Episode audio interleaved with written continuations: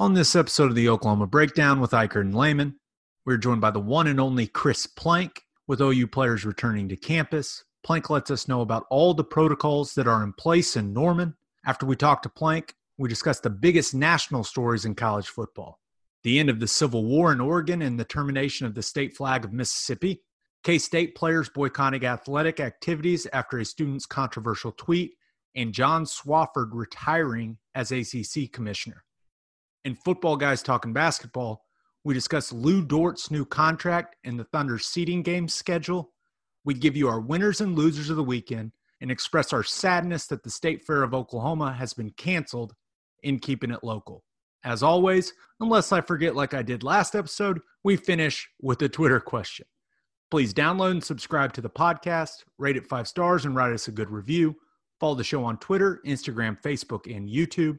Just search Oklahoma Breakdown on any of those, and you'll find us. All right, our man Michael Hosse will kick this thing off. It's time for the Oklahoma Breakdown.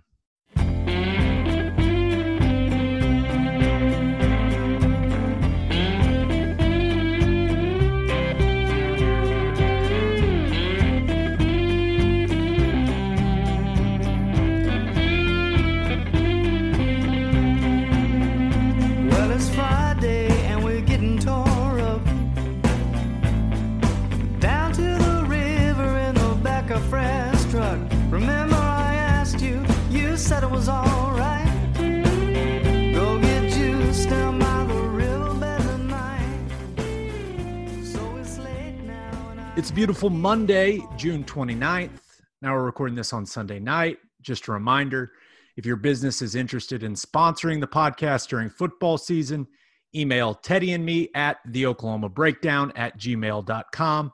We've actually added two more sponsors since last episode, so we're rolling, baby. I was We've about added, to say, yeah, if you're no interested deal. in uh, advertising, too bad, we're full. Too bad, brother.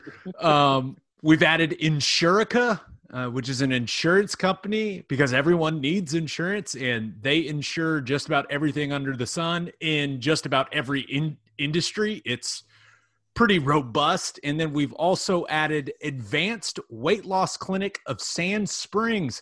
Look at the Tulsa businesses joining the fun. Ted, how about Worldwide. that? Worldwide. We're branching out uh, every nook and cranny of Oklahoma for sure. So we're very excited to have Insurica and Advanced Weight Loss Clinic of Sand Springs on board, but we're even more excited to be joined by the pride of the nine one eight, some would say, to talk some local college football. O U players are back, and to help us talk about their return, we are joined by a man that has talked to people in operations, in equipment, in athletic training, in strength and conditioning in Norman. He has studied the protocols in place and has talked to Doctor Bratzler weekly. Chris Plank, the one and only, is in the house. What up, Plankster? What, what do I say on radio? Like, first time, long time? Isn't that what you do when you call, Ted? When you Hey, first time, long time. So first time, long time. Thanks for having me, Gabe. Teddy, it's good to see your face. I. It has been, it has been an interesting – what am I talking about? Week. It's been an interesting three months, but as you start to see these plans that have been laid out by Oklahoma come to fruition, guys, it's it's a more of a magnification of how we're really counting on, you know, nineteen, twenty, twenty-one-year-old guys to go completely against what's kind of been second nature to them. What could go wrong? What could possibly go now, wrong, right? Now, Plank, uh, you have you really dove into these protocols. You've been talking to the people that have – help put them together. Now, I, I want you to explain this to me like I'm five.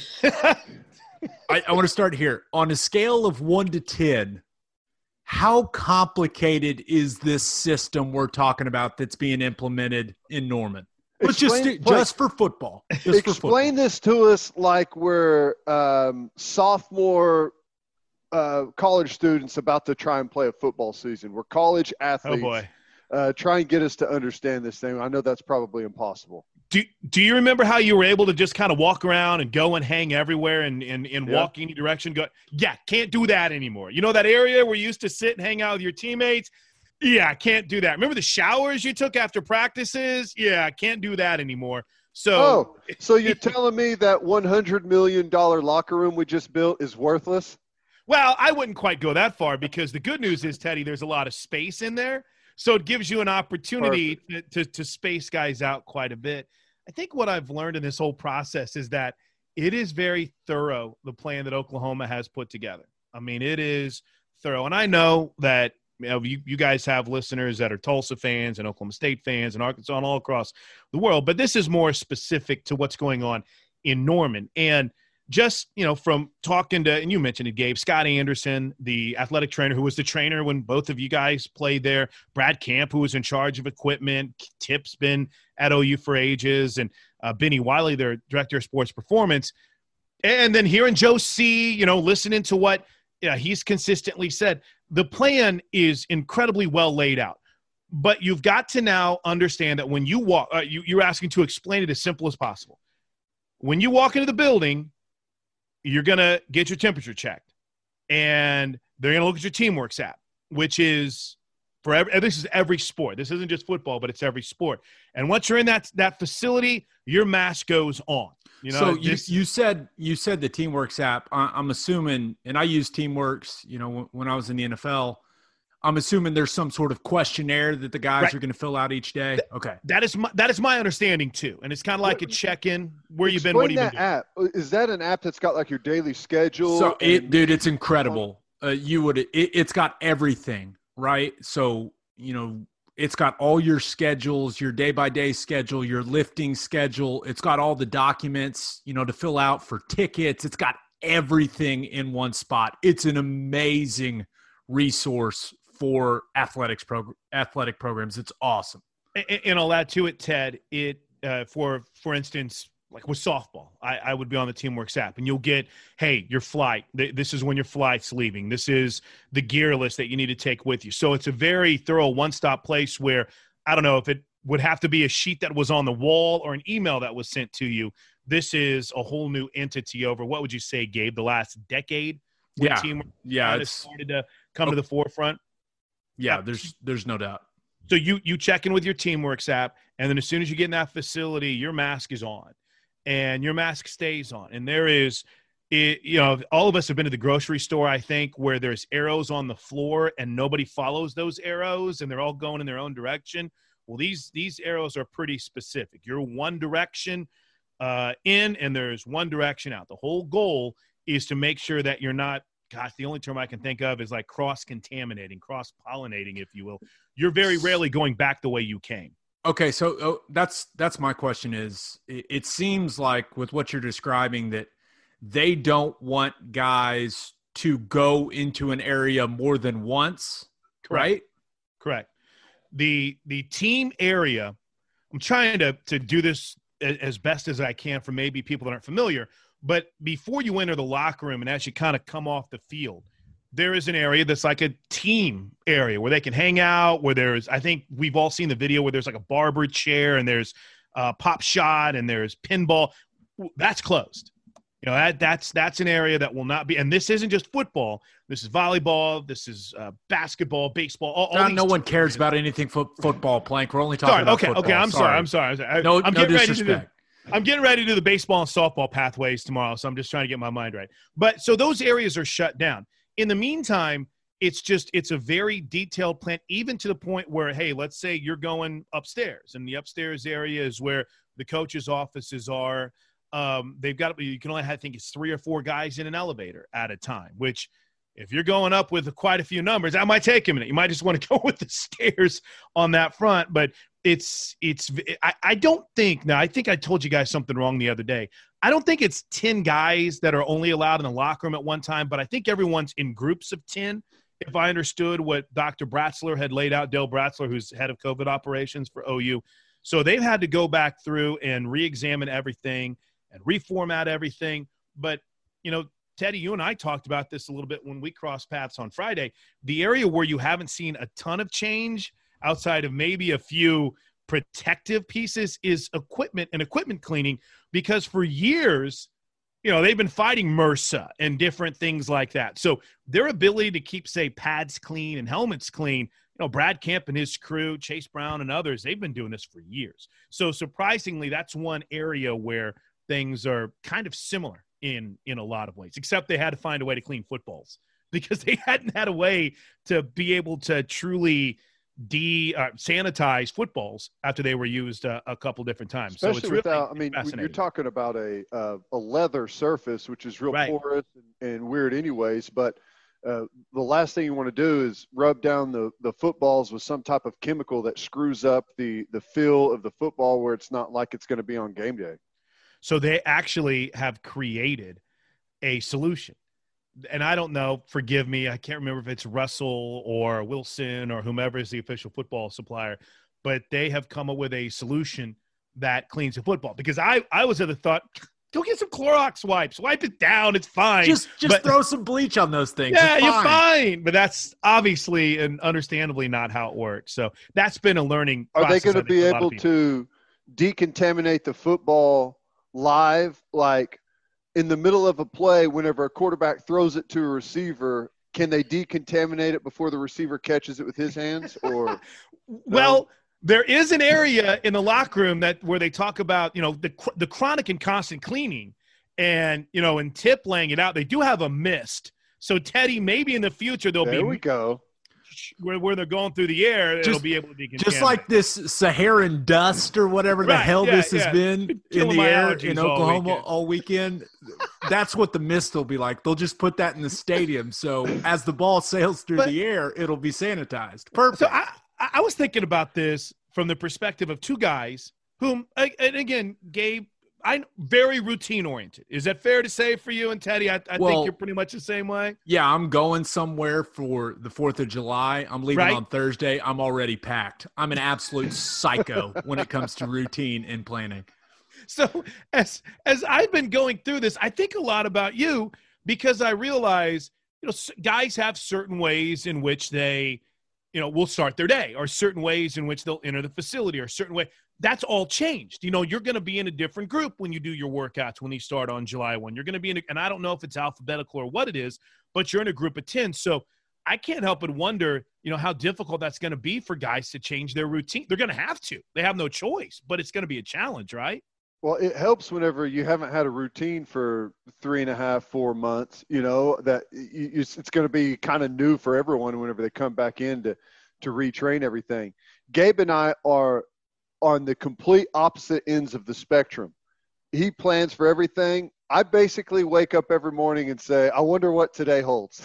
there's, there's there's no idea what I'm going to get Oh, my into. Gosh. That, that would stress me out so badly. Anxiety just thinking about that. Oh. I, I asked, I was, it was funny before we popped on here, I was asking my wife, I said, what's, what's this week? You know, because we have you know, two, three kids, both of our daughters are involved in piano and different things like that. And she goes, you know what? I don't, I don't have everything right now. We'll go over it tomorrow morning. And even for me, not a big planner, I was like, you think we could take a few minutes and just do that now so I can know what the week looks like? And it's just that. I'm rubbing off on you. You are. I'm rubbing off on you. I'm a good, I'm a good middle between you two, but it was, it was very interesting for me to think of it from that perspective of routine oriented people. And now how, even though it's been a mess for the last three months and trying to create that routine, now how do you go about doing it while maintaining the proper protocol, which is a term I heard a lot, and following the procedures that are laid out in front of you? Now, Plank, when it comes to the athletic training component, uh, you mentioned they're going to be the one taking the guys' temperatures, you know, walking them through the locker room, making sure they're wearing their masks. Uh, what about the injured guys? Do they have protocols set up for the training room itself? Um, do they have to schedule times in the training room? How, how is that working for them? That's so. If you guys needed training or training, duh, if you needed any kind of therapy or anything of that nature, would would you have to? You just walk in, I would assume. Just walk right? in or, and go. This right. hurts. Right. Exactly. No, you got to text. You got to you got to get it set up now. You go back through either texting the uh, athletic trainer or you use your Teamworks app to schedule it. And I learned a little wow. bit more about this on the non-football side of things because, you know, that's part of going to practice for other sports is, all right, well, if you're going to training or if you're going to get some some therapy, you're going to walk this way. If you're going out to the practice court, you're going to walk this way. So that was interesting. But, yeah, everything on the training side of things, athletic training side of things, is scheduled now. Now, I, I got to be honest with you. I don't know what that means for, say, guys that are rehabbing severe injuries, like a, like say a guy that missed part of the season, like a Marcus Major or a Jane Hazelwood when they come back. So I don't know what it looks like for I, them. I wonder what it means for a guy, like say a guy tweaks something right uh, during a workout, right? They're outside on the field running and he tweaks a hammy, which uh, it would not be crazy for that to happen. I wonder if he can go directly into the training room, or like you said, he's probably going to have to schedule it out, because if someone is already scheduled and is in there, that's a good point. They have their protocols in place, right? And I, I do there, – there's a part of me that I do think there's a common sense element that has been built into this. But you're right. You know, they might have it planned out to where while practice is going on, maybe they're working with guys that aren't able to practice. So if something happens, you're not going to be able to go back to the athletic training room. Or maybe they kind of have a separate area set up, like the medical tent that we saw on the sidelines that made its debut this year. So I think that's going to be an you incredibly interesting angle. I, you know what? I loved it the first couple of weeks because I hadn't figured out how to close it yet. So you could still kind of see what was going on in there. But then there's they're smart people. So they figured out how to close it and zip it up. You're like, ah, I have no idea what's going on in there. But I could see something like that. Your all-access pass that you have is supposed to allow you into that medical tent as well. Right. Exactly. It says hey, all-access, show guys. Show them your lanyard whenever you uh, stick your head in. Excuse me, I need to be right over here making sure that this knee is not moving incorrectly. But I, I would assume, though, that would be one way in which they could help, you know, facilitate that for someone that gets dinged up while working out. Yeah, so the guys, the O U's players are getting tested Monday. So that's when, you know, we'll see what they decide to do with the results, because now I hope Lincoln Riley ends up looking like a genius and they've got no positives. That would be tremendous, but I think that is that's unrealistic to assume that there won't be at least a few positives with what we've seen around the country. So uh, I'm more concerned about the strength and conditioning component, Plank. And I know that you've been able to talk to Benny Wiley and talk about the protocols that they're implementing in the weight room. My first question is, there's multiple weight rooms at their disposal. So where are they lifting? They're using them all. I mean, they're they're using every single place they possibly can. And when you think about, you know, you've got – I'm going to leave someone out, but you got Benny Wiley, that's the head strength coach, Scotty Kolak, Caesar. Um, gosh, who, and they got a couple of other guys on the strength side. Oh, Keegan's. Keegan's and who's the guy yeah. that you, and who, who'd you play with, Ted, at Buffalo? Frank Davis. Frank and Frank, so Big Frank. So they got five guys, which they're able to spread everyone out and kind of work with these different groups if necessary. And, you know – I think, Gabe, you did you get to listen to the Benny piece that I sent? Yeah.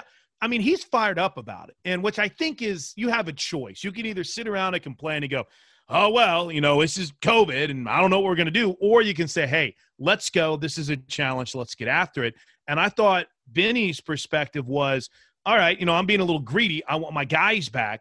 And they seem excited about the challenge. They They look at it and say, okay, well, this is something different. No excuses. Let's go after it. Let's get it right. But then again, in that same vein, it's a much different world, because I don't think you're going to see the videos of twenty guys standing around a squat rack while a dude's uh, throwing up weight. It's just going to be so different. And the one thing that stood out to me was how hands-on, you know, Benny Wiley is, and how that just, you know, for a couple of weeks, they've got to learn how not to be. So we talk about routines and, and training. That's going to be a whole different world for them. But they're going to use everything at their facility, which is the indoor, the the Switzer Center, and then what, the, the Griffin Center, I think is the way on. I, I could be wrong on that, but they're going to use all of their weight room facilities that are yeah, available. Yeah, they'll use obviously the Roy Williams right. Center, which is attached to the indoor, like you mentioned. So, yeah, they got options, and all of them have kind of barn doors to get some airflow in there, right. I guess. And, and I'll be curious to see as well, you know, you look down at the rugby field, and there's gear that's always out there. You know, could that be an area that they use quite a bit? I, I don't know, but do, it's it's another option. Do they have to – you mentioned that masks are required, right? Right. So these guys are going to be lifting and running in masks, or just when they're inside probably lifting in masks, maybe get to take them off when they run? Has there been any clarification a, on that? Do you know what? I – I can't believe on all the things that when we went through that I didn't ask that on camera. But I'm pretty sure while they're doing their reps, they're not going to have to wear them. But I think that there's technology coming that's going to be bringing some sort of covering, if not, and I know, Ted, you're a big fan of this, if not either on the face mask below the nose, maybe that comes from the neck up. I I, I don't I Hold don't know. On. Hold on. Go ahead. So you're telling me that the shut shield, which yeah, made which made its rounds on Twitter and was openly mocked by Teddy Lehman on his personal Twitter, you're telling me that O U equipment has acquired some of those? I, I don't know if they've gone as far as acquiring those, but it seemed in what we heard from Brad Camp that they're in the process of bringing something, what would you say, Gabe, similar to that to campus in order to protect them? Yeah, Ted, it looks like it'd be a lot of fun. Yeah, I, I called it Shutt's new uh, oxygen-reducing helmet style that they've got. Uh, you know, you're going to fog up the inside of your your face mat or your shield and uh, not going to be able to get any fresh air in there. Hey, I mean, if if they feel like that helps, I guess, uh, you know, go ahead and, and, and do it. But, I you know, I don't know. I feel like that's just another one of these things where there's not really any science to it. It's just, it appears that we're trying and maybe makes people feel better about us playing football in the fall. Is there a chance, is there a chance at all that over the next month we develop, I keep saying the anecdote, but that this isn't um, some movie with superheroes, the vaccine to where, you know, the need for this lessens, or do you think as the numbers have continued to trend upwards and we don't get that herd immunity that Teddy wants and apparently is going on at Clemson right now, um, that maybe you end up in a situation to where the need grows for the P P E for football players on the field? I, I'll tell you, I think the N B A is going to be an interesting study in this. Don't you guys?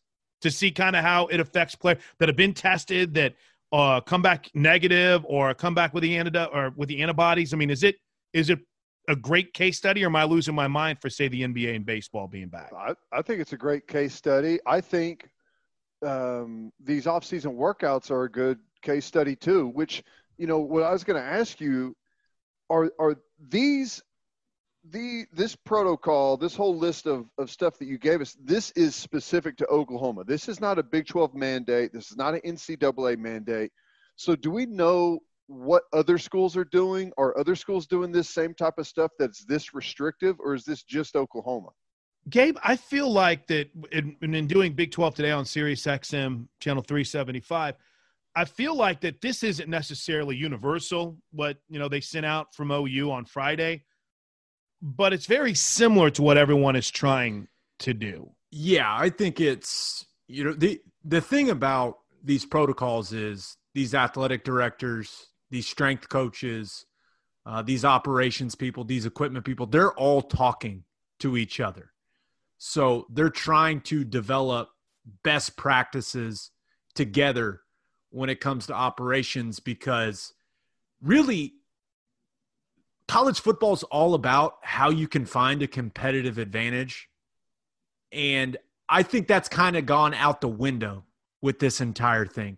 This is one thing that every program wants to help each other on.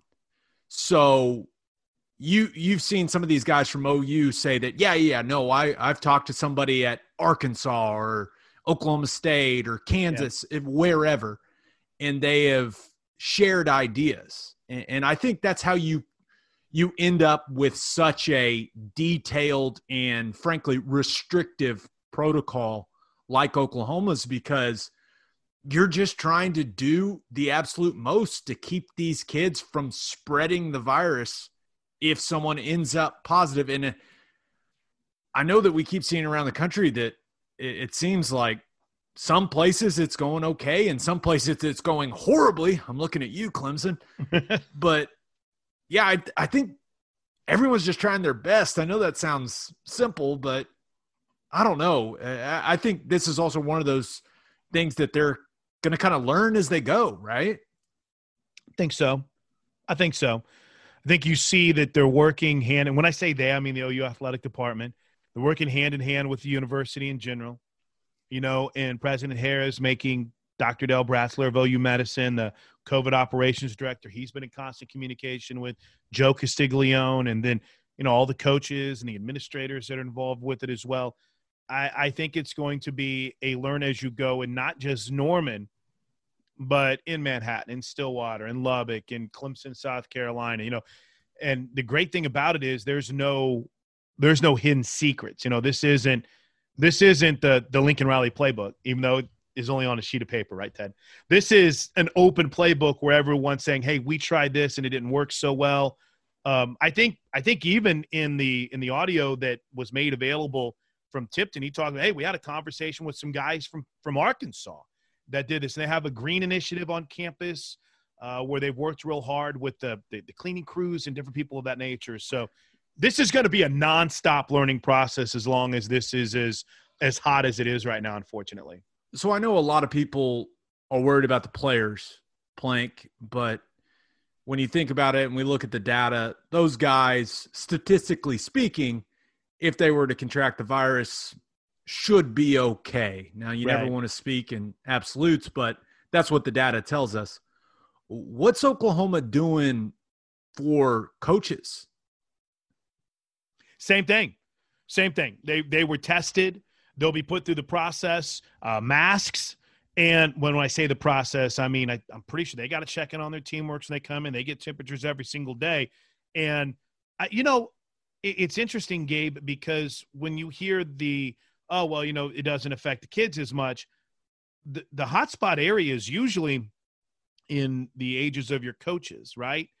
But this is an incredibly young Oklahoma coaching staff as well, too, on the football side of things. So maybe some of your concerns might be with the athletic training staff and some of the doctors because, you know, you don't want to subject anyone to this. So it's not, I don't think it's the same, well, it might be level of testing, but they're going through the same protocols as the players are. And get this, this is kind of cool on, you know, office areas and, and the meetings from what I understand are still going to be done on, on Zoom.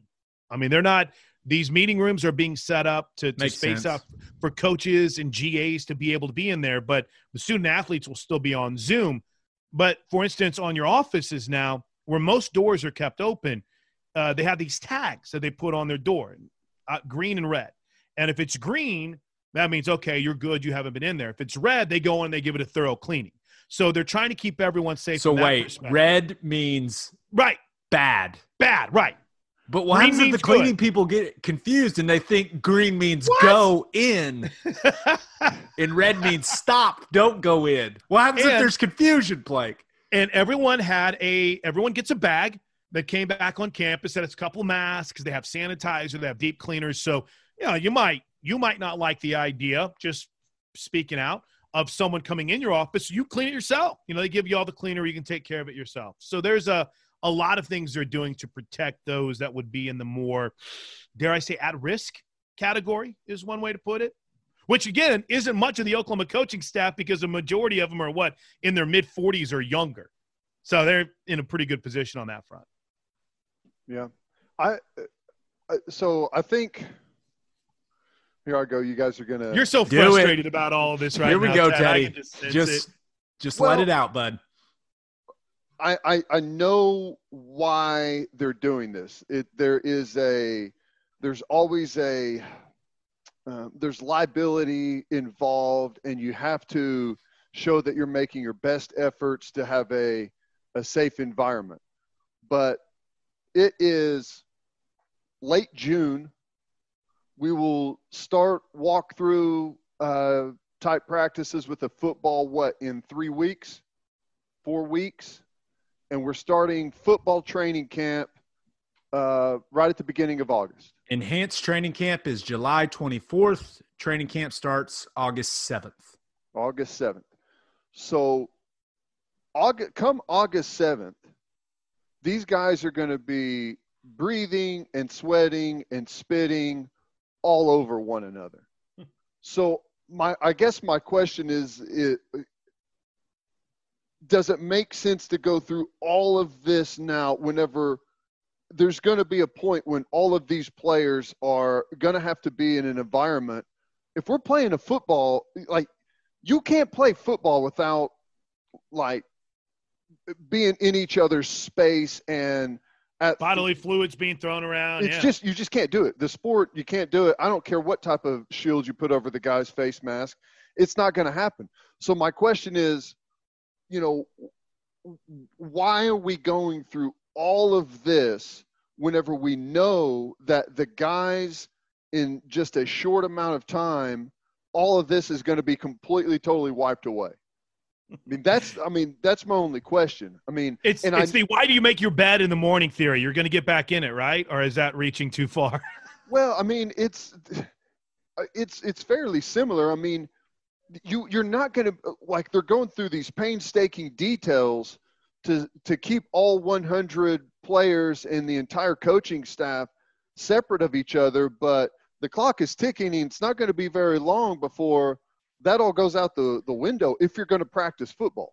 Less than a month, right? So, when you're talking I mean, about the enhanced training camp. I mean, we're less than a month away, guys. That's I mean, that's kind of why I've I've said all now, along now that you're I not, feel like you, one thing, you're not saying like now once again your your coronavirus. The chicken pox party, as Andy is, Staples put it. Yeah, hey, we're gonna have a chicken pox party. Everyone come over, get the kids I, all subjected to I it. think the Lehman theory Uh, for the college football team is well established at this point in time, but it's not like you're advocating for that. You're just saying, what's the point of going through all this shit if in a in less than a month they're going to be going through walkthroughs together and right, right I mean yeah. face to face, right? Yeah, I'm not. I'm not saying chicken pox party, but I'm not, not saying spit in each other's saying, mouths. Uh, I mean, I guess what I'm saying is, we at some point we're going to have to get back to normal, and in six weeks or so, less than that, it's going to be thrown right at us. If this is what we're going to do, we're going to play college football. I just don't know why why we're really delaying the inevitable here. I guess that's and, my and, and then I go back to, I understand the O U, the the university, they they do have to have a, you know, there's a bit of C Y A going on here as far as uh, liability issues and all of that stuff. So you do have to make sure you're you're you're putting your best foot out there for for all the safest environment you can. But my my whole thing is it, it's all about to go right out the window. I mean, are they going to keep doing this stuff after a football practice whenever they just had a dog pile on the ten-yard line? You're going to go back into the locker room and just did goal line drill, and they've only got yeah. they can only have five guys in the locker room at a time. Something like right. that. And and then let's add let's add another angle to that. What is it, know, August man. August seventeenth, whenever students come back, and the commitment is to having on campus classes for the most part. So then you add in that um, angle as well too. So it's I mean, it, it's funny because you see certain things that – I'll just tell you right now. As contagious as this virus is, you you cannot you cannot keep it from happening. I mean, healthcare workers are getting the virus from people, and they are wearing like five layers of protective equipment. That's right. I mean, you you can't expect guys playing football with each other to not get it. I mean, you just can't. They're going to pass it around. And I keep going back to the fact if, if we're going to react to a positive test whenever these football guys are are playing football as a we've got to completely shield this person and get everyone they've come in contact with. I mean, if someone tests positive during training camp and you try and isolate everyone they've come in contact with, that's everybody on the entire team and staff included. It's it's almost impossible. And then I've, I know you guys have talked about this a lot. Staples talked about it last week. I think he talked about it uh, with Golic Junior But what happens then if, all right, you, you get through the season and then, boom, the weekend before the conference championship game, you get hit with uh, Kennedy Brooks or – You bury it, Plank. Come on. What do you mean? You hide it. You don't tell anyone. No, and you say we had a positive test. It was this walk-on running back. Uh, I am – I am so curious to see, you know, and w- we don't know if O U's going to mm. announce the numbers or not. They've been pretty transparent throughout all this stuff. Now, clearly they won't give specific names or anything like that, but right. Lincoln Riley was very vocal about pushing this thing back, right, to July first. They've got their players back. I'm so interested to see how many guys test positive. Uh, I I don't know what to expect. I don't know what to expect because, remember, there was the fourteen-day virtual quarantine uh, that yep. the players were supposed to be under, and it seems like a lot of those players took it very seriously, but who knows? I, I'm, I'm just very intrigued to see what that positive number looks like, guys. Well, you hope it's small because if it's, you know, you're talking about eight, ten guys, I mean, that's a decent percentage of your football team, and there's no telling who it's going to be, but those guys are going to have to be isolated again for fourteen days. And now we're talking about what, July fifteenth uh, at best before they come back. If they, if, you know, that's hoping they don't continue to test positive. So now you're talking about how, whoever it is, I mean, maybe it's important guys as, as in starters and, and people that you really need to be there. Maybe it's not, but now you've pushed them back to where they're not going to get rolling with you until July fifteenth. So, and in the grand scheme of things, is it going to be a factor? Who knows? Probably not, but it's just, it's one more potential roadblock yeah, for them. Everyone's dealing with this mess, which I'm, I'm just sick of it. I'm sick of it. I'm over just it. Have it go You're away. Can we just, can away. it just go away? Can you we, know, it's, it's, it's funny because I've, I've, can Gabe they invent I, a mist Plank? yeah. Come just on. Missed everyone that come through in the stadium. Missed Gabe it. and I did a show uh, during most of the summer Uh, where we talked about this daily. Teddy, I was reading an article, I think it was Out of the World, where you said you wouldn't handle quarantine or you wouldn't handle a situation like this very well. I'm curious to see how these guys handled it. You know, it, we're gonna we're gonna find out pretty quick, you know, who who was able to make the most of it. The thing that I hate is we haven't had that picture of a player it, that, that comes up in either, I don't know, on social media or doing charity work where someone goes, whoa! He's, He's getting forty dip. pounds of straight Look muscle. He's jacked. Uh, Jordan Evans a couple years ago. Who what? Caleb Kelly last year when they saw the picture so, of him. Oh, my, like, God, my God. Did you see Caleb Kelly's arm? So I hate that we haven't had that yet. But, you know, it's it, this is going to be the, the big test. How did you handle it? Who who took it serious and who took care of their responsibilities? Now, Plank, two questions before we let you go.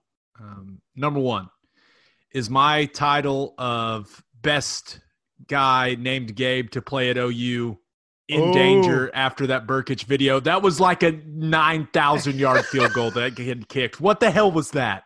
A seventy-two yard field goal. I joked. Ridiculous. I think I was. I think I was talking to John Hoover the other day, and I and we continued on. How did he lose the kicking battle? What did Gabe Brkic do during camp last year to lose that kicking I, battle? I, I think we've got to question Lincoln Riley whether or not he knows how to pick a kicker, right? And and I do think, I do think, yeah, there, everything else is great. Nick Saban still couldn't figure it out. At least Link, Lincoln at Riley, least Lincoln great quarterback, great at choosing quarterbacks, horrible at choosing I kickers. Think, I think you're safe, though. But I will tell you what, man, I love Brkic's attitude. There is nothing that seems to bother that dude. I'll never forget when we were at Baylor last year. You remember the game whenever Gabe let Jalen Hurts know that the game-winning field goal went through? One of my all-time favorite moments is – Gabe told Jalen that Gabe made it? Yeah, exactly. Did I say it right? All right, yeah. good.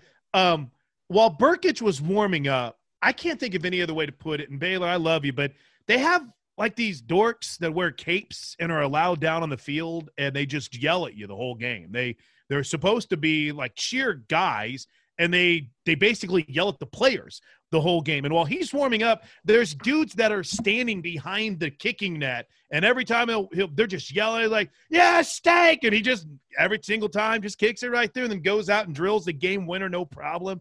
Man, you got you got to love ha- having a guy like that with ice in his veins. But, Gabe, I think you're safe for now. Bur- Brkic has Ooh, a long way good. to go. Long way to go. Though. Good. Yep, and remember, Gabe, although he's a part of the team, he is not a football player. So you're, you'll always be the best you're football safe. player named Gabe. Okay. I feel – I feel you guys made me feel better. Thank you. Thank you. And then, Plank, big commitment possibly on Saturday for Oklahoma uh, with Caleb Williams's decision looming on the fourth of July. I know you follow recruiting pretty closely. What's your prediction when it comes to Caleb Williams?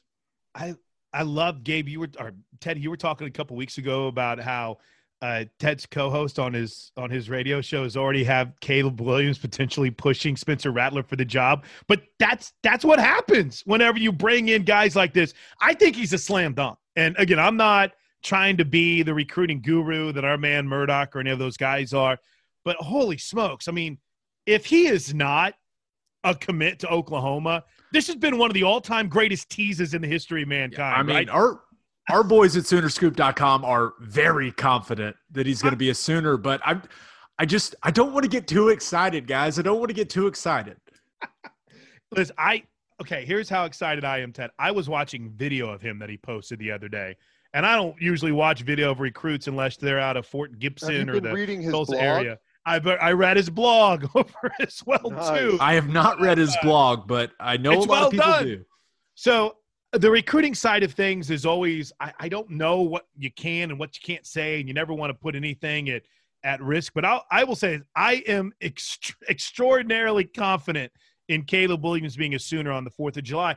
And you know what you see that's really cool is you not only see a guy that seems genuinely excited about being a Sooner, but what's he doing? He's out recruiting other people as well.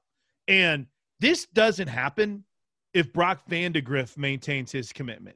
And it's kind of funny Who? if you fast – exactly. Yeah. It's funny if you if you re- fast forward. If you rewind to January, and we've laughed about this a lot, but we come home from the Peach Bowl, and what's the first thing that happens? Five-star quarterback decommits. Oh, my gosh, the sky is falling. Oklahoma just lost to L S U. He saw it, got freaked out. He's going to stay home. And you, you then fast forward to July, six months later, and you're replacing him with the top dual-threat quarterback in the country. So, again, we talk about this quite regular, uh, regularly, but I think Lincoln Riley's got this quarterback thing figured out. And I think if you're an up-and-coming guy, that's where you want to play. And I hope – and I feel really good about Caleb Williams choosing that on July fourth. Maybe a big day all the way around for him, too. Do you know why he picked July fourth? What's the significance of that day? He Any wants idea? to make Oklahomans forget about Kevin Durant choosing Please. Golden State on that uh, atrocious day. I don't know. It's a good question.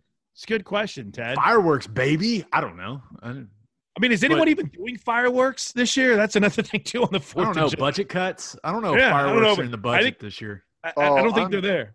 I am. I'm going all out, fellas. Ooh, ooh, ooh, let's go.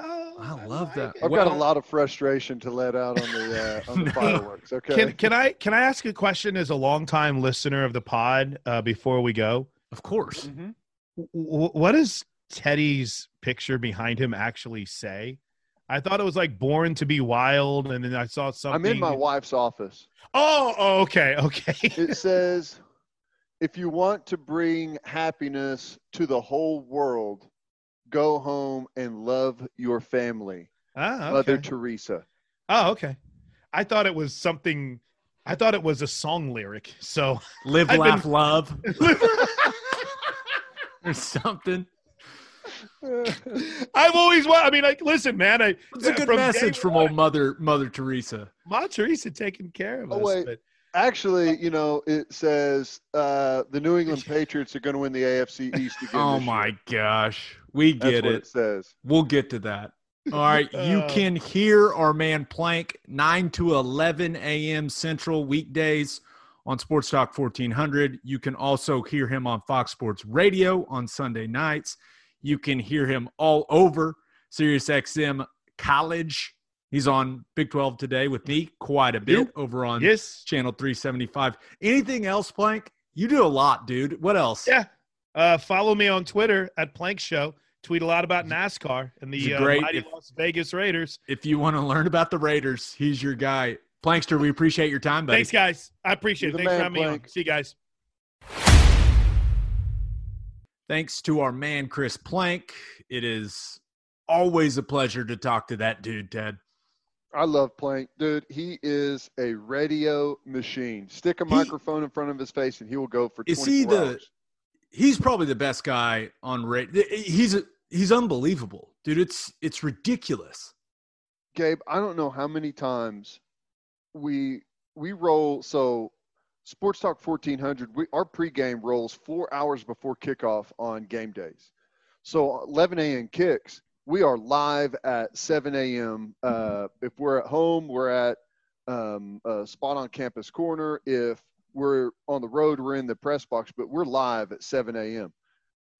Plank is usually coming off of like a three a.m. to six a.m. radio show, and he'll roll right in to the pregame show. And then he'll roll right into the big, big broadcast, go all the way through, do the post game. It's seriously like eighteen hours of radio straight. It's amazing. He's he's unbelievable, and there's no way he'll listen to this. Yes, he will. But he's also he's one of my radio mentors, and he played a big role in getting this podcast up and running because he's the one that taught me how to use all of this stuff. He so. knows everything about everything. He's not just an on-air guy. He knows all the bells and whistles behind the show too. Yeah, he's unreal.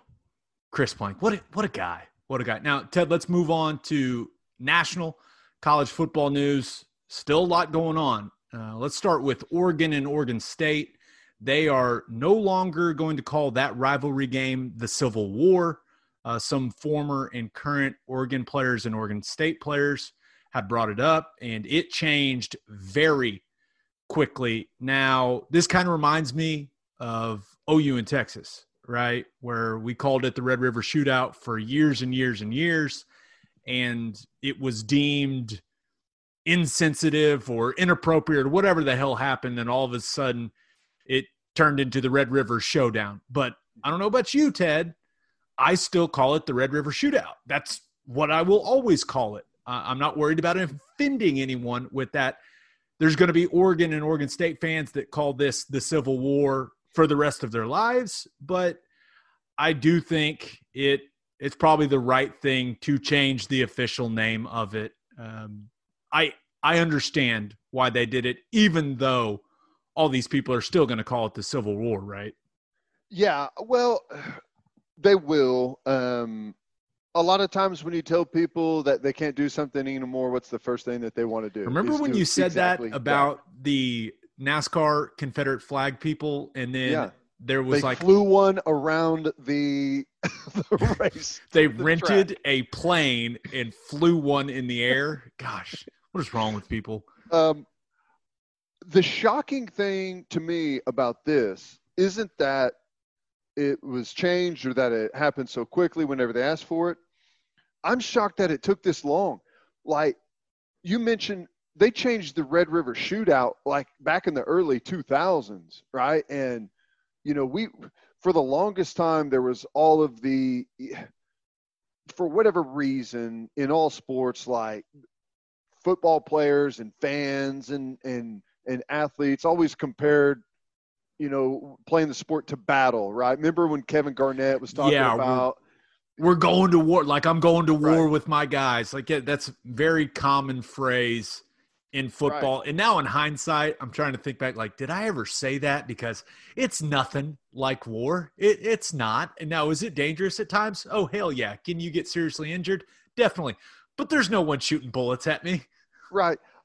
I mean, it's it, it's the natural like comparison. There's really nothing else out there, I guess. I mean, um, but the point is that there was a time whenever that was talked about all the time, and then around kind of the turn of two thousands, whenever it was all like really looked down on to start doing that. And here we have the Civil War out in Oregon, which I've always thought, huh, interesting. They actually call it the Civil War. Wow. Uh, bold, but, you know, I guess if that's what they want to do. So to me, it's just shocking that it's lasted this long through all of these these different things. And, you know, we all know Oregon is uh, not the deep red South, right? A lot of uh, – what's the best way to describe Oregon? A lot of plaid, a lot of granola.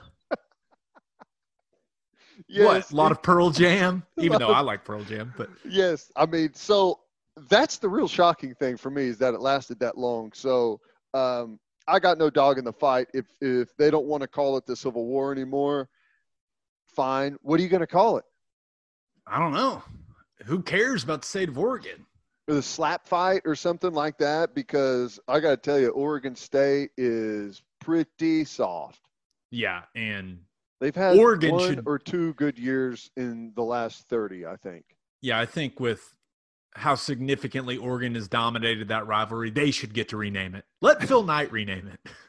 You know, it hasn't been much of a battle. Um, all right, Ted, another big story in college football. Mississippi State's running back, Kylan Hill. Let's remember he said he was not going to play until the state flag of Mississippi changed. And, man, do they love their football in Mississippi, because all of a sudden Kylan Hill said that.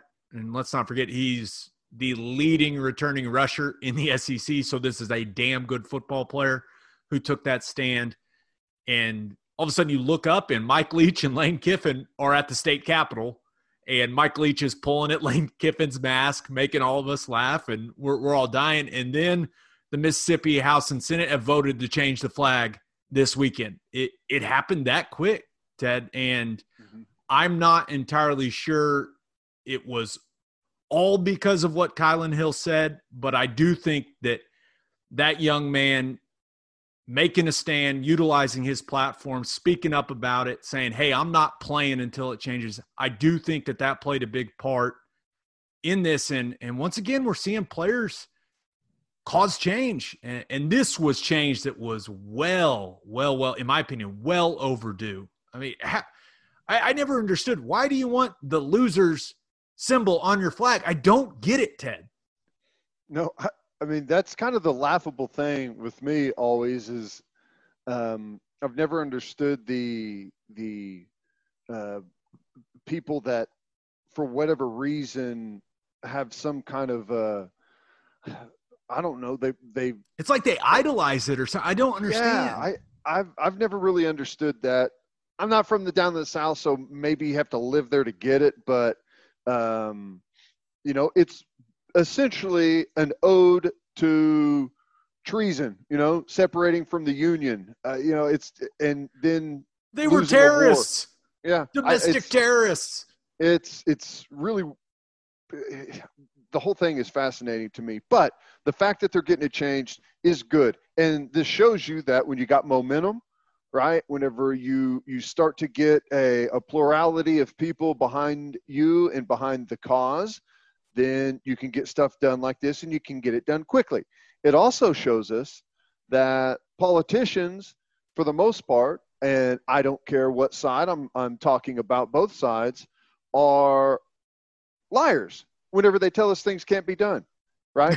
Whatever. That's a great point. Right? They're liars when they tell us things, well, you know, it's not that easy. There's a lot of red tape. A lot of red tape, a lot of hoops to jump through. Uh, nope. Whenever people want something done, you should do it. And that's what happened in Mississippi. And on we go. I'm curious to see what they replace it with. I, I could – I never – well, I shouldn't say I never could have guessed uh, Mississippi State flag. If I had to pick from a, a group of flags, I probably could have uh, – guess which one it was, but um, interesting to see what they come up with, what they pick as a as a replacement.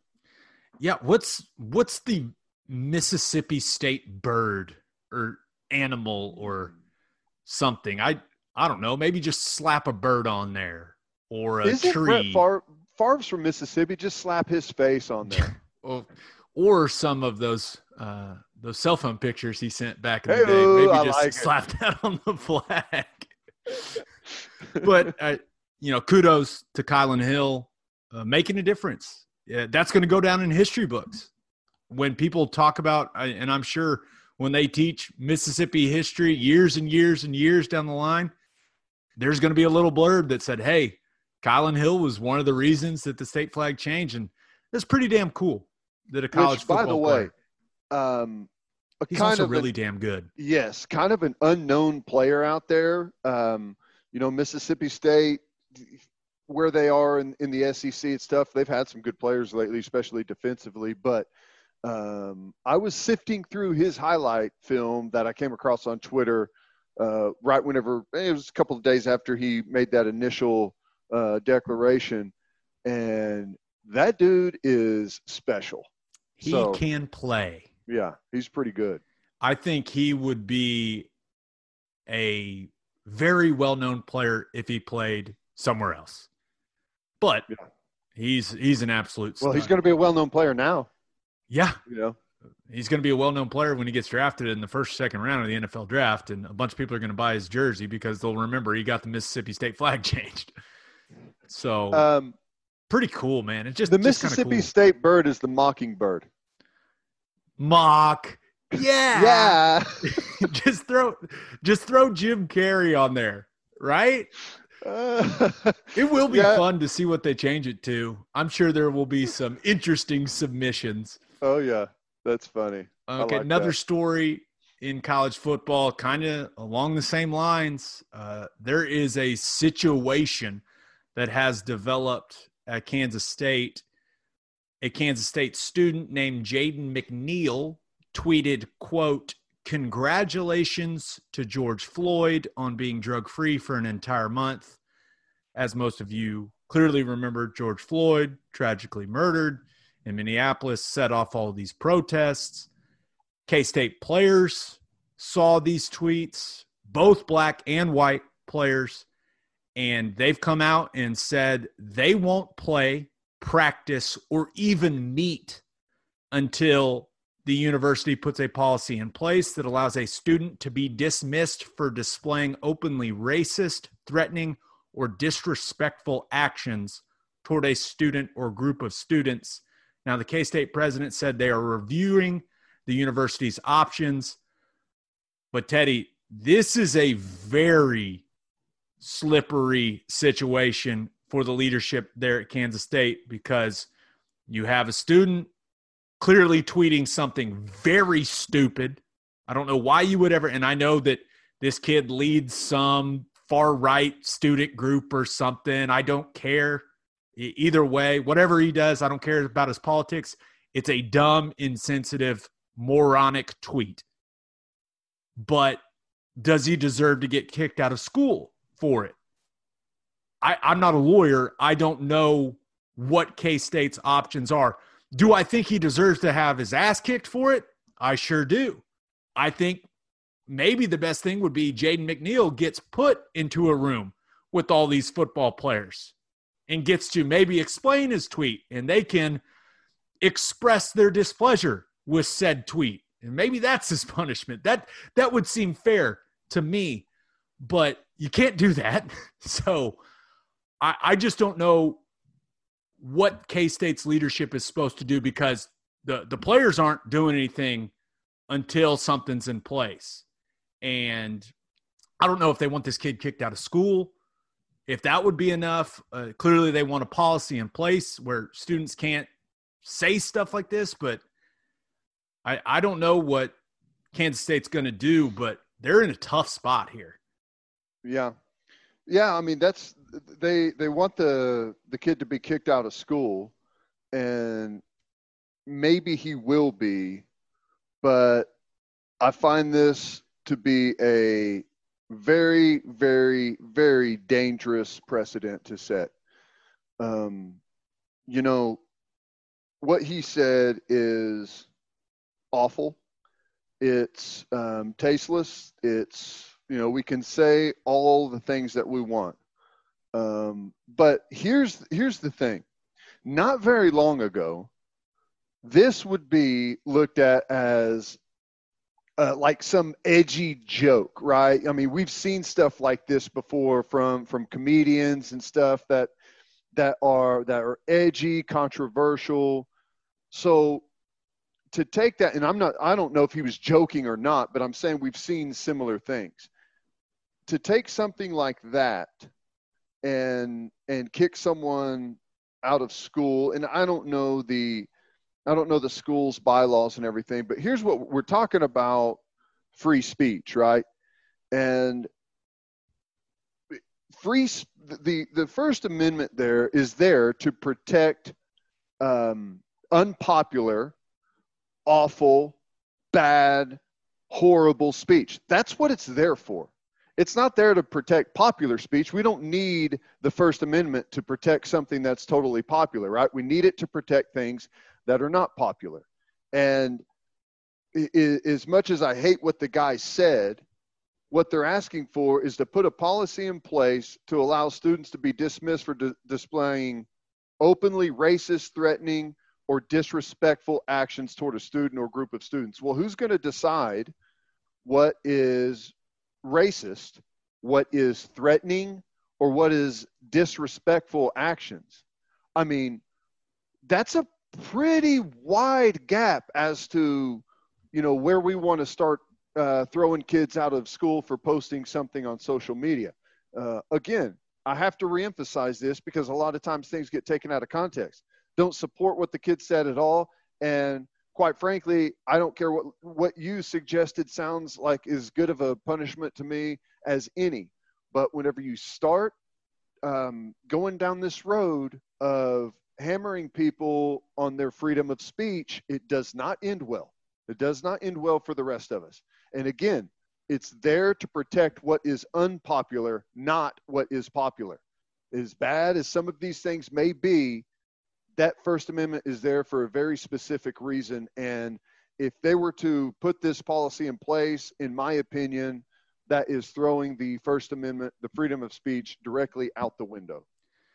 Yeah, it's it's going to be absolutely fascinating to see how this develops in Manhattan. Uh, I do not envy the decision makers at Kansas State right now. That that seems like a very difficult situation when you look at it from any side, because you can understand why the football players are so pissed off. Uh, you can understand that it's going to be very difficult for the leadership. And, and even if this kid was trying to make a joke, which I frankly, I know these come out and said he was trying to make a joke. I don't believe him. Uh, I think that he had a tweet that blew up and he wasn't expecting it to. And, you know, one of my life mottos is, hey, when you play stupid games, you win stupid prizes. So now he has to deal this, deal with this shitstorm he's brought on himself. And I'm I'm sure that's not fun, but my guess is they're not going to have to actually dismiss him. He's probably going to find somewhere new to go to school. Probably transfer, transfer, transfer somewhere, maybe in the South. Maybe he'll go to Mississippi State. Who knows? Uh, now, another big story in college football, John Swofford, who is the A C C commissioner, announced plans to step down after this athletic year. Now, he took over. He's been there for forever. As the commissioner, he took over in ninety-seven. Back then, the A C C was a nine-member conference, and Swofford's made it into a fifteen-member conference with its own T V network and with basketball teams and football teams consistently winning championships. So not too shabby. And commissioners are quite possibly the most powerful people in all of college athletics. So this is a big deal. Uh, so we need to monitor closely who's going to replace John Swofford as the A C C commissioner, because you've got media rights deals down the line, you've got the college football playoff T V deal down the line, and whoever takes over as commissioner there is their their voice is going to be heard, and they're going to play a part in those decisions, Ted. Whoever takes over as commissioner there is taking over at a horrible time, which is probably why he said, I think he's seventy-five. Isn't that right? I think he was like, you know what? This year, this is supposed to be the easy time of the year. Uh, this has been an absolute uh, nightmare, a headache. I'm going to go ahead and let someone else do it. I'm going to step away and enjoy some retirement. Um, yeah, this is a, a very difficult time for conference commissioners. There's, there's so much going on right now. There's, you know, every day you end up with more questions than answers by the time you lay down for bed. So, well, you, you think about what we talked to Plank about, the protocols just for Oklahoma football, right? Mm-hmm. Well, then you have clearly the coaching staff who's in charge of the team, and then you have the athletic director, and then the university president. Well, technically, all those people fall under a conference commissioner. So you're dealing with all of that at each school when you're a conference commissioner. Now, clearly, you're probably not dealing with it directly, but you're touching base with all these people. This has to be absolutely exhausting for Swofford right now. So I get it. He's like, I'm out. I'm done. I'm sorry. I'm cashed. Just let me retire and live in peace. Yeah, it's it's brutal. But, you know, he did a heck of a job um, during his tenure Yeah, took over in ninety-seven. You know, had F S U, what? F S U, Clemson, Miami. Uh, am I missing anyone else win a national title in, in football during that span? It's been a nice span for the for the A C C. Now, you look at their membership right now, and they've got some big names that have been down for a while, and Clemson's just kind of owning the thing right now. It would be it would be great for that conference to see Florida State, Miami, some of those schools uh, fight their way back and be competitive again. Yeah, and, and that'd be good for college football, I think. I think I, Miami I and Florida point, State being good is good for college football, and it brings – I mean, it brings more entertainment to college football. It's still so crazy that they're not good, especially Miami. It seems like they've been down for a while now. They have. I, I still hope that if we do the deal where, you know, it's been talked about with conference realignment, you go to four sixteen-team conferences, and then that's how you, you break down your – your uh your playoff how you get scenario. Your eight, yeah. Mm-hmm. I I would love to see the A C C and the Big twelve uh, merge, because I think it would be really cool. You'd that love to be, see O U Clemson every year. Sign me up I for mean, that. That'd be awesome. Dude, you would have a great East. You would have a, a really good West. Um, you could you could kick out a bunch of bad schools from both sides, but no, I think it would be. I think it would be really cool. Will we ever get to that? I have no idea, but it's it's at least cool to to play around with and look at. Yeah, well, we'll see. I mean, I don't hate the. I don't hate that idea, Ted. Why not? I could go for a Clemson O U game every year. Almost, that'd be awesome. Hey, it would be one hell of a basketball conference too. That's a great point. Yeah, I mean, you look at clearly Duke and Carolina, uh, Louisville. Is Louisville in the – no, they're not in the A C C anymore, are they? Are they you in the know, American? Florida State was really good. Was it this year or last year? They, they've had a yeah, they're, they've recently. been pretty pretty solid um, when it comes to hoops. They got some serious athletes on that basketball team. Uh, okay, one more story uh, before we move on to the segments, Ted. Clemson has fourteen more cases of coronavirus. They're up to thirty-seven total, and – it's clear now they are going with the Lehman theory of just spreading it through the team. Dabo's not fooling anyone, right? No, um, they're just going to keep plowing ahead. They're going to keep doing what they're doing. Um, they'll they'll handle these cases whenever they they arrive. They'll separate the guys and just keep the rest of them moving on, uh, you know, like normal. And their theory is, by the time this all clears and the dust is settled, they're going to have a football team that's that's sitting there that's got the antibodies that is that is dealt they're with this thing. Going to be mutants, and, and um, hopefully they can move past it. But you know, is it going to work?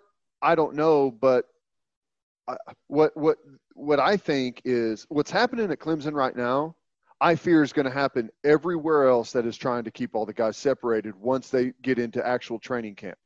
I see what you mean, yeah. At that point, if everyone, if that happens across the country and everyone's in training camp and the virus is spreading like crazy through everyone, well, then what are we going to do?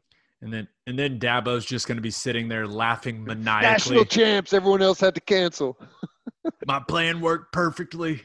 Yeah, I, I don't know, but you see, thirty-seven of their hundred something players. You know, you realize that that is a significant portion of that football team that has tested po- that has tested positive at some point for the coronavirus. So we'll see, but I think it's rather clear that they are they are believers in the Lehman theory. I'm going to call it the Lehman theory. That's what I'm calling it. That that that seems pro- appropriate, right? I'll take it. Sure. Yes. All right, let's move on to our segments, Ted. And since it is Monday, you're going to get some football guys talking basketball, some F G T B, and a lot of news when it comes to the Oklahoma City Thunder. We all expected it to happen, but it is official. The Thunder have signed Lou Dort to a four-year deal that includes this season for five point four million dollars. It's a good deal for everyone involved. When you look at it, uh, you get a starter on the cheap. Uh, this is also an undrafted guy that is making solid money now. Uh, the Thunder are sixteen and five with him in the starting lineup. it, it's a good deal for everyone. You feel really good for Lou Dort because he deserves it. Uh, you, even though you knew it was going to happen, it's it's good to see it happen, and that gives him, I bet, some some positive vibes, some confidence going into the little Orlando bubble scenario. I bet Lou Dort's going to be playing his ass off. Now, is this the max that he could sign for? I would assume. Uh, yeah, I'm not. I'm not. I'm not going to pretend that I know the undrafted max deals in the N B A, but you would assume that this is a good deal. With everything he's put out on Twitter and stuff, he seemed very, very happy about this deal. So I don't know about the max, but it's it definitely seems like he's very happy about what happened. Yeah. I mean, some of that, the N B A salary structure, you have to have a separate college degree to be able to oh understand gosh. all the ins and outs of if it. If Bobby Marks doesn't tell me, if, or Woj, I'm, I'm, I got nothing. Because the interesting thing, whenever you said uh, it's a good deal for everything, the first thing I'm thinking about, how is this a good deal whenever the starting point guard makes forty-five million dollars a year and he makes one million dollars a year? But uh, you know, we should have gotten drafted. That's right. So I don't feel bad for him. As a former undrafted guy, I do not feel bad for Lou Dort. Good for him. Yeah, because here's the here's the other thing about his contract that yours never did. Every penny of that is guaranteed. So uh, the man's going to end up with five point four million dollars, which is great. So, yeah, dude, I mean, um, I, the roster looks good right now. I'm just – the only thing that I wonder is can they can they recreate the magic and the chemistry that they had whenever everything was shut down, because they were rolling, man. Yeah, and, and you got to hope that they stay healthy. Uh, one reason that I love watching Lou Dort play, it's not because he plays extremely hard. It's not because he's super athletic. It's not because he's a great defender. It's because he looks like he could play football. I have a soft spot for basketball players that look like that they could succeed playing football, and there's not many of them.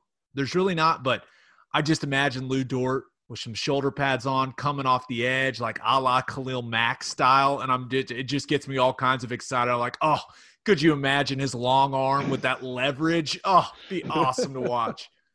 No, hey, I'm with you right there. The no matter – I don't care if I'm watching baseball, if I'm watching uh, swimming, it doesn't matter.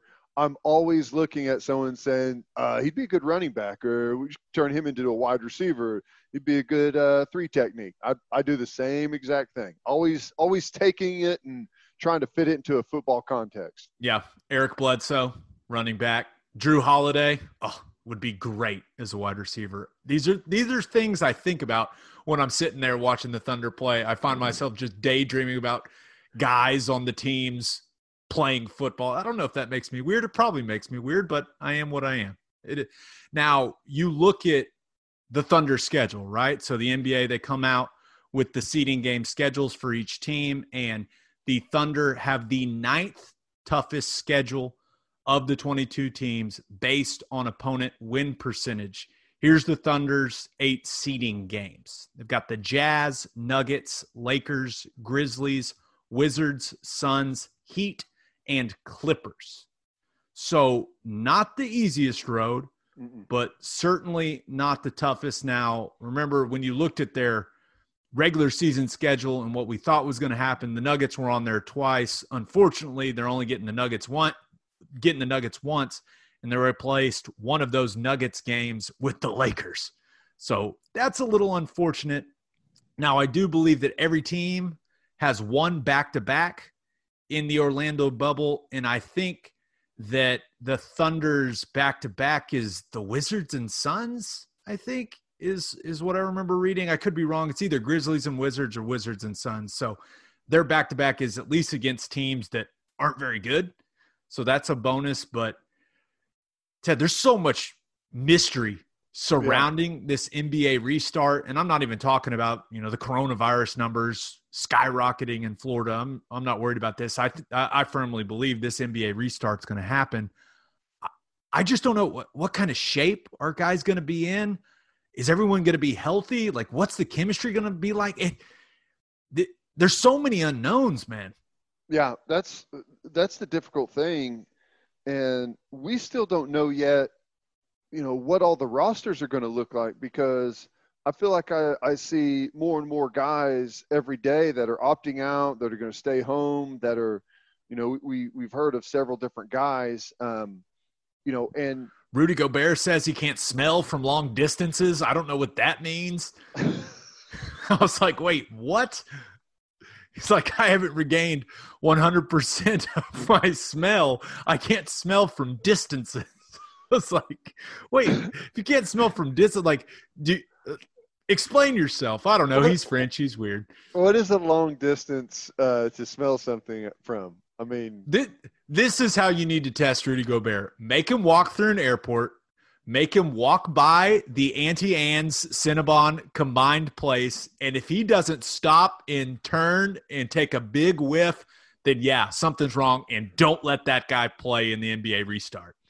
I think – what if his uh, – he hasn't realized that his sense of smell's um, not back because he has his mask on?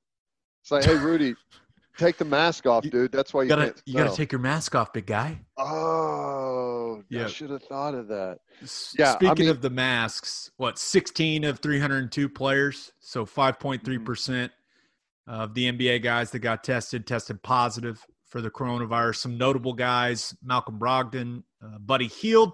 Don't take Buddy Hield from us, coronavirus. What are you doing? That's just ridiculous. But Adam Silver says that even if there's a break, there's a breakout in the bubble, that that could maybe lead them to stopping play. But it sounds like they're going to make this thing work pretty much under any circumstances. Yeah. I mean, I, I, I like that. I like that approach. We'll see what happens. I mean, it's it's kind of the same thing that we, we've been talking about with um, some of these off-season, off-season workouts and stuff with football. It's all it's all fun and games until your first, you know, interaction happens out there. Then, you know, six guys test positive after the first week of, you know, um, it just kind of continues to grow. So I don't know how. I mean, I, I don't know how teams are going to react if they're going to be plucking guys off of rosters and throwing them into into quarantine for fourteen days. I got to tell you, I. I just – I don't know how it's going to go. My hope is that it goes great, because if it goes bad for the N B A, then college football and N F L We're screwed. are going to be are going to be screwed. So, but I, still, my fear is that if they continue to react to every positive case by completely pulling them out, isolating them, and isolating everyone that they came in contact with, then I just – I honestly don't know how you play sports at that at that point, but – Yeah, and it's kind of the, the situation we're faced with. Now, the most confusing thing could be when they put some of these kind of replacement players in, right? Because maybe a guy tests positive and he's got the social justice message on his nameplate instead of his name. And then we're all confused. We're like, wait, who who's that guy? It, it, it I don't know who this human being is, but it's got like, you know, get out there and vote on his back. I'm going to be like, I, I don't know who any of these human beings are, but that is a pretty cool thing that the N B A is considering doing that. I, I think, remember, they're still trying to find ways to use their platform uh, for change, you know, for to fight social injustice, all that stuff when they're in Orlando. So I don't know. I I feel good about the N B A still. I, I do. I do. I still feel good about it. All right, Ted, let's move on to our winners and losers of the weekend. Like our man Toby Keith says, we got winners, we got losers. Who do you have as your winner of the weekend? New England Patriots, baby. Oh, here we go. Cameron Newton, one-year deal. Now, Patriot fans like myself are in a tough spot to where we have to um, root for Cam Newton, a guy that I have never been a fan of before. So I'm t- I'm put in a tough spot here. Going to have to swallow my pride on this one. But how many times in the N F L, my guess is zero, I couldn't think of it, has a team lost a N F L M V P quarterback to free agency and got one back the same year, in the same offseason?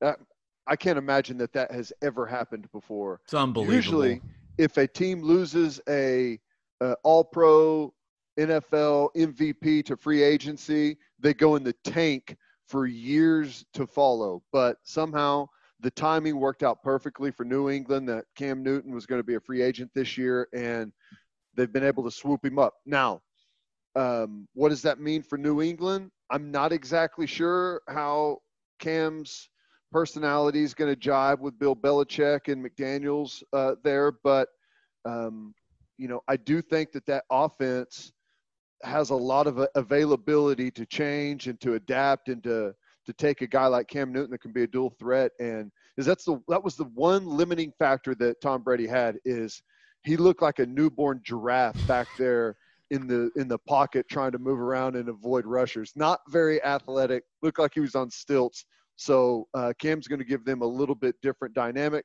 Obviously not the accurate passer or the um, the the mentality or mindset of Tom Brady, but uh, he does. It's a lot better than um, Stidham. You know, I'm sorry. Yeah, I feel bad for Jared Stidham. Stidham. Do you think he saw this? He, he probably found out about it on Twitter, and he probably just was like, "Oh man."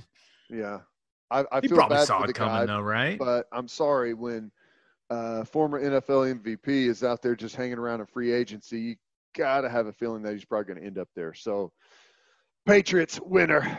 Yeah, he's only thirty-one years old. And it takes a little bit of the sting away from the Patriots sanctions, right?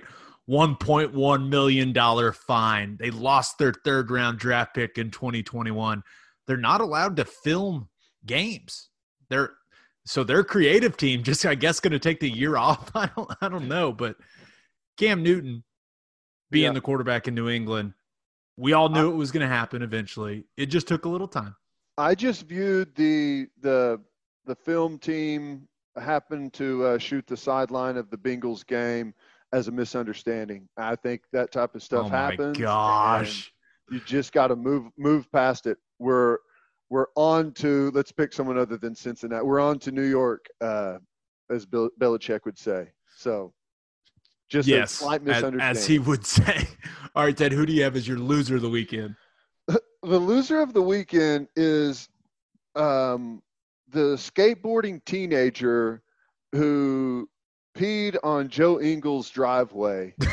and, and, and Joe Ingles tweeted out, "To the young skateboarding teenager that peed on our driveway uh, slash garden, just a heads up, but our security cameras see everything. Ooh. Face and every other small detail." Uh, wow. So... Uh, someone out there's like, "Oh my God, please don't tweet that out. Please don't tweet that out." I thought that was pretty funny. Those dang skateboarders. I'm trying to, I'm trying to decide how mad I would be if I saw a kid peeing in my driveway. I, I would probably be more confused than anything. Like, like pee in the grass, you freaking weirdo. Like, there's a perfect patch of grass right there. Pee in my lawn, okay, that's one thing. But if you're peeing on my driveway, that's straight up disrespect. We we may fight. I may walk out with – because the camera – you would assume the camera would alert you someone's in the driveway. And then, well, if I catch you, I'm going to try to make, make you pee on yourself. That's what I'm going to try to do for sure. I know what probably would happen with me. There would be a dramatic overreaction to the situation on my part. Followed up later by a, well, you know, I guess I did a bunch of really stupid things when I was young, too. I was dumb once. I remember those days. Those were the good old days. Oh, don't pee in my driveway. If you're listening out there, don't pee in my driveway. Don't do it. It's not going to end don't, up well for you. You're either going to have pee on you or... Do you remember the NASCAR Confederate flag thing? You're te- Don't tell people okay. not to pee in your driveway. I'm just telling you, man. What happens if someone shows up in my driveway peeing, wearing like a NASCAR or wearing like a Confederate flag shirt now? Oh, gosh, my nightmare. All right, my winner of the weekend, U C L A. And I know that may be confusing because Under Armour is trying to terminate their two hundred eighty million dollars apparel deal with U C L A. And a lot of people think that's a bad thing, but not me. And not Matt Barnes, because Under Armour is absolute trash now. They, it's just not good. And I understand. And first of all, this whole thing is suspicious in general. It's like Under Armour said that they didn't get what they were promised. I don't know. Well, what did U C L A do, or what did they not do? They must should, have promised them a winning football program. Yeah. That, I don't think them actually being good at football was in the contract. I mean, you signed up what you signed up for, but U C L A's winning because they don't have to wear Under Armour anymore. They don't have to try to recruit kids saying, hey, check out our sick Under Armour gear. That doesn't work. Everyone wants to wear Nike. Some weirdos even want to wear Adidas. We know all the cool kids want to wear Jordan brand. What up? But no one says, yeah, I'm going there because they're Under Armour. No one. So I think U C L A, while they need to figure out where that money's going to come from now, if they can't figure out this misunderstanding with Under Armour, they may end up winning in this because maybe they'll get some better players because they'll just be a Nike school, Ted. Yeah, well, unfortunately for Under Armour, when a team is an Under Armour team, it's viewed as they weren't good enough to get a Nike deal, you mm. know? So it's it's weird. There was a there was a brief time where Under Armour, you know, was was making some headway, chewing up some – It was some really cool share. In like two thousand four. two thousand five, two thousand six Yeah. Now, recently, their hunting gear is awesome. But outside of that, I mean, cleats, horrible. And here's the thing about cleats, and you know this, and I'm, it's the exact same in basketball. Guys are very particular about their footwear.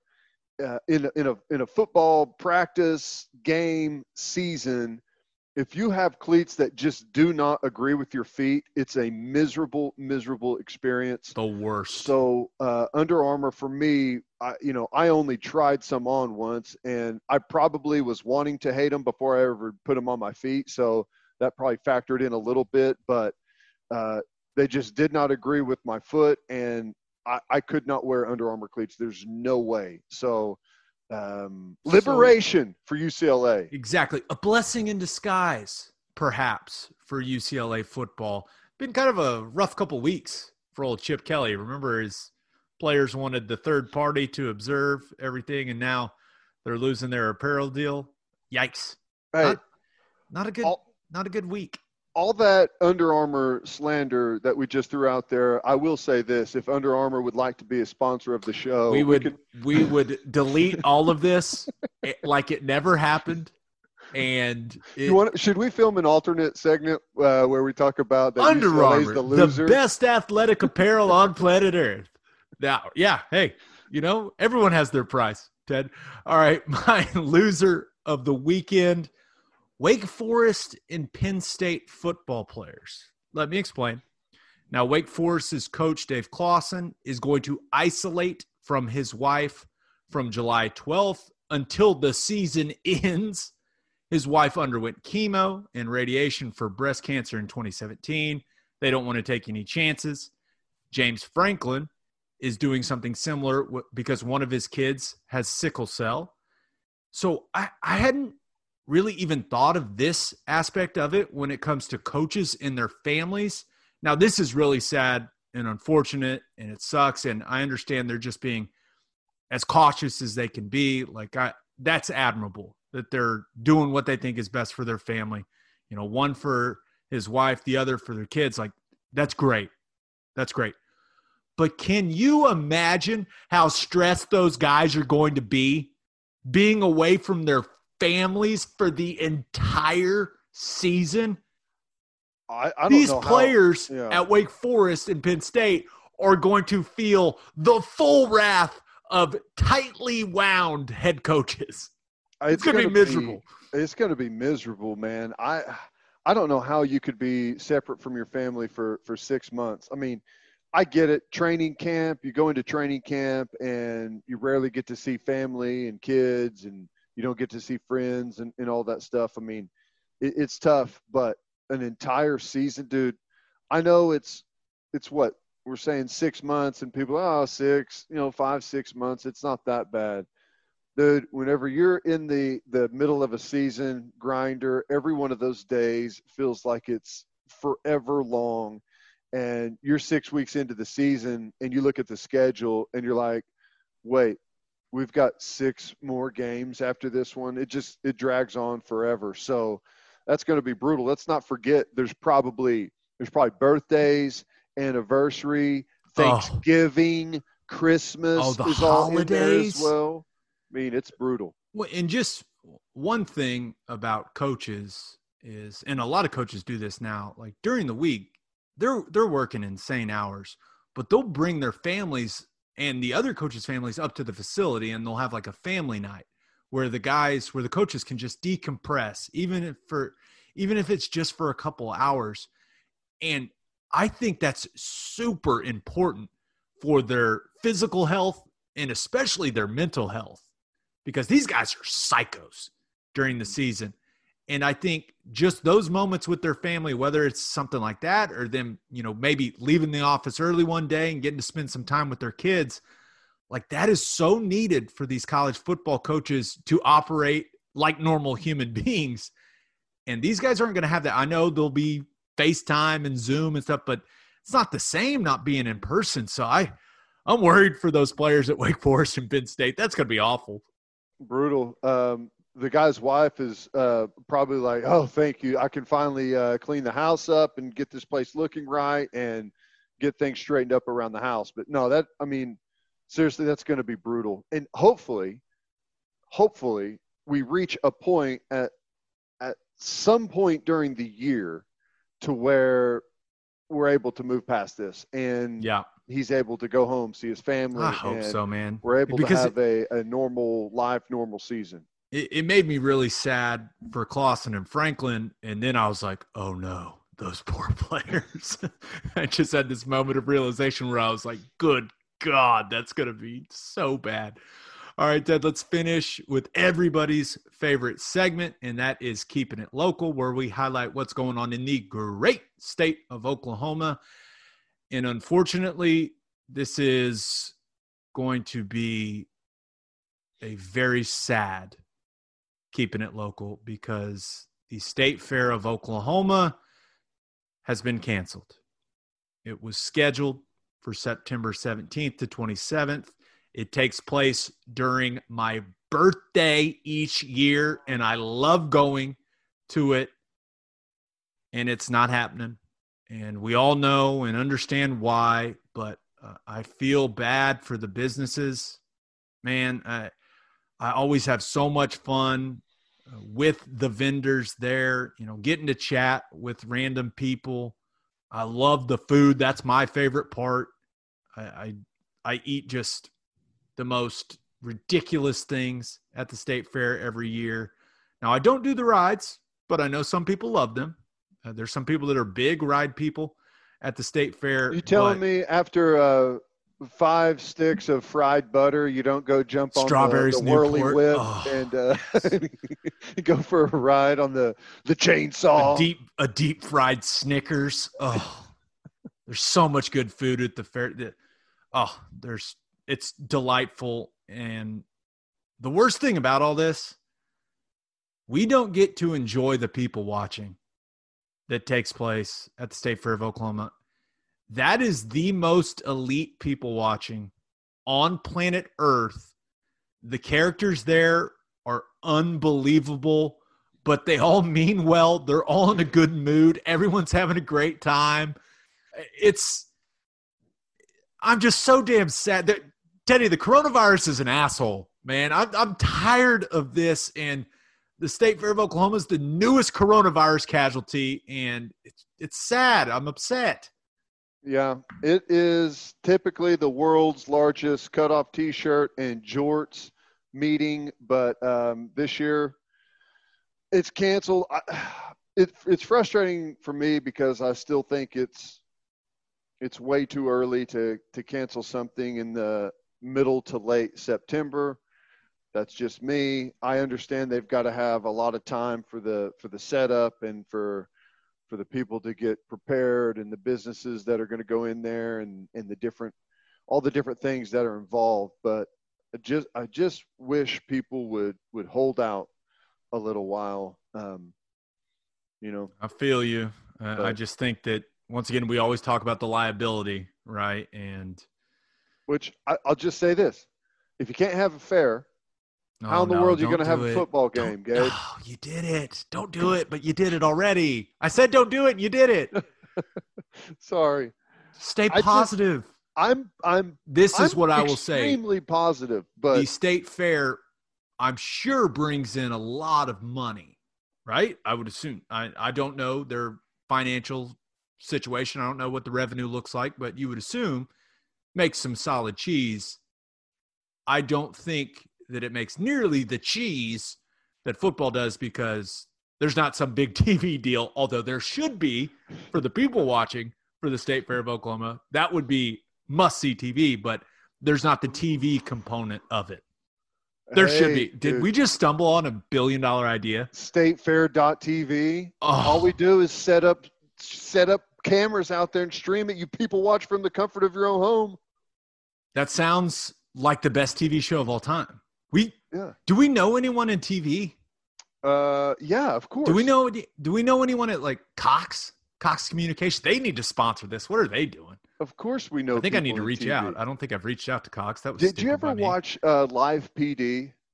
Yeah, didn't it? It, it got pulled though, it, right? I think it got pulled. Yeah, along with this Cox. is this. My vision is the exact same thing. It's live state fair where you've got people at all these state fairs across the country, and they run up and video fights and. You know, the guy that's had too much cotton candy over in the corner, and check out this dude that looks like Joe Dirt, and you just go all around the country, man. Or or the awkward group of, like, teenage guys that's trying to hit on the awkward group of teenage girls, and we get to hear, like, all their pickup lines. Oh, yes. Yes. Sign me up. Love it. We're doing it. We got to find someone to green light that. What? I'll be executive producer. You can be the talent. You can be the person that goes and interviews them. Ted, you're more – I feel like you're more of a man of the people than me. Well, I uh, typically maybe yes, that's the case, but I feel like uh, with the state fair, do, I think I need to be a studio guy. Do you own jorts? No. Okay. Interestingly enough, though, my wife recently purchased some, I guess, they have to be designer because who else would make these? She got my son some cutoff jorts. Like bought them. Are they cut off at the bottom? I don't think so. I think they're like jagged, like cut off. Oh wow. Okay, I don't own any of those, but I will fully admit, I'm I'm not scared to admit, I do have two pair of hipster jorts. They are pretty slim fit, and they are cuffed at the bottom, and I look damn good in them. I'm not gonna lie, I look fantastic. So I I. Like if I cut off jeans, in my brother shorts. was the inspiration for them. He, he he was the one who was like, "You need to buy some of these." And so I got on, buy, bought them, and I was like, ah, "I don't know." And then I wore them once, and I was like, "I look incredible in these." If I cut any of my jeans into shorts, they would look like almost like I'm not saying my jeans are like skin tight. Mine are. But I've got a big butt and some big quads. They. Yeah.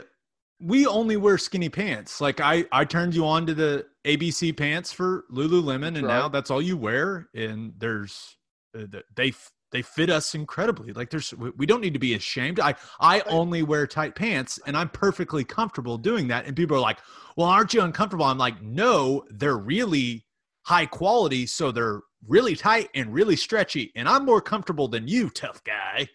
Well, here's the thing, and I agree with everything that you said. It's all fun and games until you cut them off above the knee, though, and then it's a it's a totally different game changer. You know what I'm saying? When the whole pant is there, you're covered. Yep. When you start to expose the knee and the uh, part of the thigh, it can look strange. It's, I, I, it's just my guess. I haven't tried I it never yet. Thought I'd be a short shorts guy, and I'm I'm never going to be like the super short shorts guy, but I've noticed my shorts are starting to creep Uh, farther and farther above my knee. I noticed that the other day. I was like, hmm, that's interesting. You know, so, we, I used to laugh at my dad. My dad coached um, my Little League baseball team. And imagine a nineties, early nineties uh, Little League baseball coach, and my dad fits it to a T. The foam trucker hat way before oh. they were cool. Okay, the the the T-shirt, jersey, jersey with, you know, whatever – Bob's Furniture on there. And then like the the polyester shorts. You remember the the super oh, short yeah. coaches shorts? He had those and the the pulled up almost to the knees tube socks with tennis shoes. It was glorious. We're going to need to get a picture of that. That sounds amazing. All right, all right, Ted. Now let's finish up with a Twitter question because I didn't forget this time like I did last episode. That's on me. My bad, gang. Uh, today's Twitter question comes from Bobby Locklear at B underscore Locklear eight. He says, if you had to eat at only one local restaurant for the rest of your life, what restaurant would it be? Ted, you first. Easiest question ever. And I would, I've lobbied my wife to actually only eat at this restaurant for the rest of our lives. Uh, Charleston's. Okay. I'm sorry. It's Charleston's. Uh, I get the rib and chicken combo. Okay. I get the pork chops. I get the filet. Uh, I love the baked potato soup. I love the sides. You get the glazed carrots. You get okra. You get a baked potato. Charleston's, in my opinion, is the best way to go. The if honey you mustard. Want all of your bases covered, Charleston's. They even have fried catfish. So in my head, I was thinking Charleston's because, like you said, I, I think variety is key, right? He's saying only one restaurant for the rest of your life. You got to have some serious variety. And Charleston's has that. They have great apps. They have great salads. They have great entrees. So my other one would be a place called Cafe five oh one. Now there's one in Edmond and there's also one here in Oklahoma City in Class and Curve. And my wife and I, we, we eat there a lot, but it's the variety that they've got.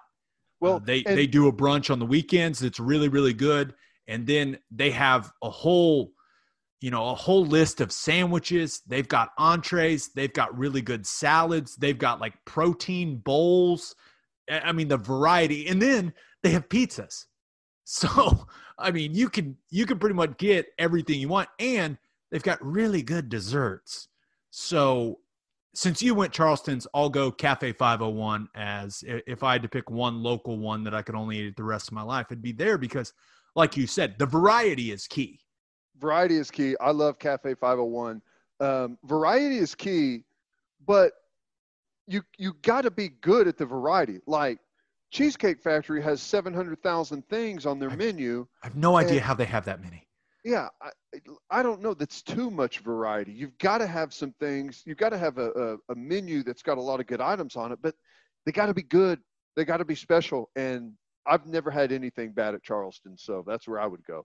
Oh, that queso is so damn good. I'm going to Charleston's here in the next couple of days. Guaranteed. Guaranteed. All right, Ted. Episode twenty. Episode twenty in the books. We'll have a new podcast that'll drop Thursday morning. Just a reminder, you can hear Teddy from two to six on Sports Talk fourteen hundred. You can hear me on SiriusXM Big twelve Radio, Channel three seventy-five. Hope you all have a great week. Until next time. We appreciate y'all for listening, and do what you always do, Oklahoma. Take care of each other.